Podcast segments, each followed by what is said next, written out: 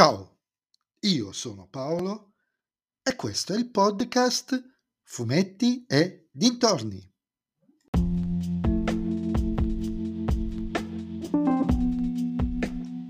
In questo nuovo episodio del podcast vi parlerò della prima stagione di She-Hulk, serie facente parte del Marvel Cinematic Universe, disponibile ovviamente sulla piattaforma Disney Plus.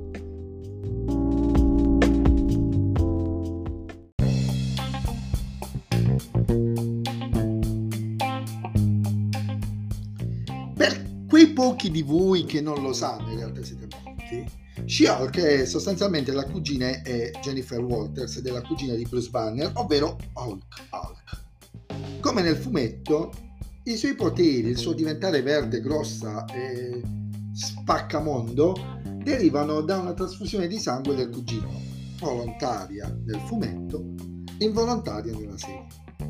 Con John Byrne negli anni Ottanta l'eroina ebbe un ulteriore slancio la protagonista era perfettamente conscia di essere in un fumetto. Parlava con il lettore, interagiva con gli autori, sfondando spesso la quarta parete, anche letteralmente, altro che vedere. Poteva la serie tv dedicata alla gigantessa di Giada essere da meno? No, assolutamente no. Infatti, sin dalla prima puntata, la protagonista, interpretata da una bravissima Tatiana Maslani, tende ad interagire con lo spettatore.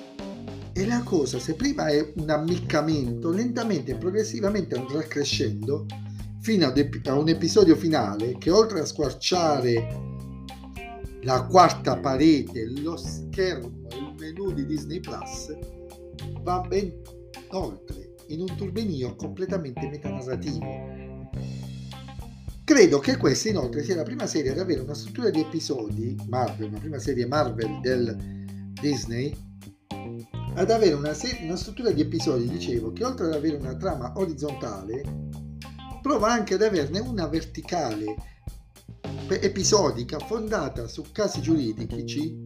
Dopotutto Jennifer Walters è un avvocato, riguardanti i supereroi ogni episodio era quasi come se fosse un, un albo a sé stante, con una trama ragionevolmente completa, a partire proprio dal primo episodio, con le origini narrate proprio all'interno dei 30 minuti. Questa cosa del, uh, dei casi giuridici diventerà anche un modo per rompere la quarta parete, ironizzando e non poco sui cliché tipici delle serie supereroistiche in primis sulle guest star dei singoli episodi che saranno un crescendo. Il giocare in maniera però così ossessiva con la metanarrazione e la rottura della quarta parete rende questa serie, sì, credo, più complicata da immettere nella narrazione oggettivamente più realistica del resto del Marvel Cinematic Universe. Per cui ho fondato sospetto che resterà un po' ai margini, il che non è un male, anzi non lo sarà male. Una legal comedy così metanarrativa non guasterebbe, potrebbe introdurre tantissimi personaggi secondari, come già del resto avviene in questa stagione, nell'universo cinematografico, senza doverli far passare necessariamente dai film o da altre serie. Per cui, da questo punto di vista, mi aspetto ulteriori stagioni. La trama orizzontale però sinceramente l'ho trovata un po' risibile e non sono del tutto sicuro che il finale così estremo e sarcastico mi abbia convinto. È un po' what the fuck. Ci sta nella struttura della serie, ma è un po' what the fuck. Come non mi ha convinto la sorpresa finale con Hulk. Nei fumetti sarebbe succe- tutto successo nella serie parallela del gigante di Giada, andando poi a intrecciarsi con quella di She-Hulk, per cui chi voleva avrebbe letto entrambe le situazioni. Qui invece non si capisce dove e quando avrà seguito questa rivelazione.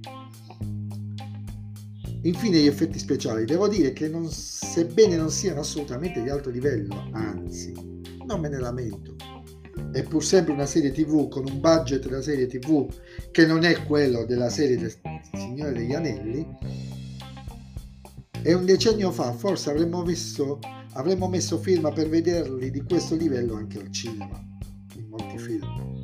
È una stagione, è una serie divertente, ricchissima di riferimenti all'universo Marvel e sicuramente meritevole di ulteriori seguiti, non di un'altra stagione, di altre 20 stagioni, magari con una CGI migliore.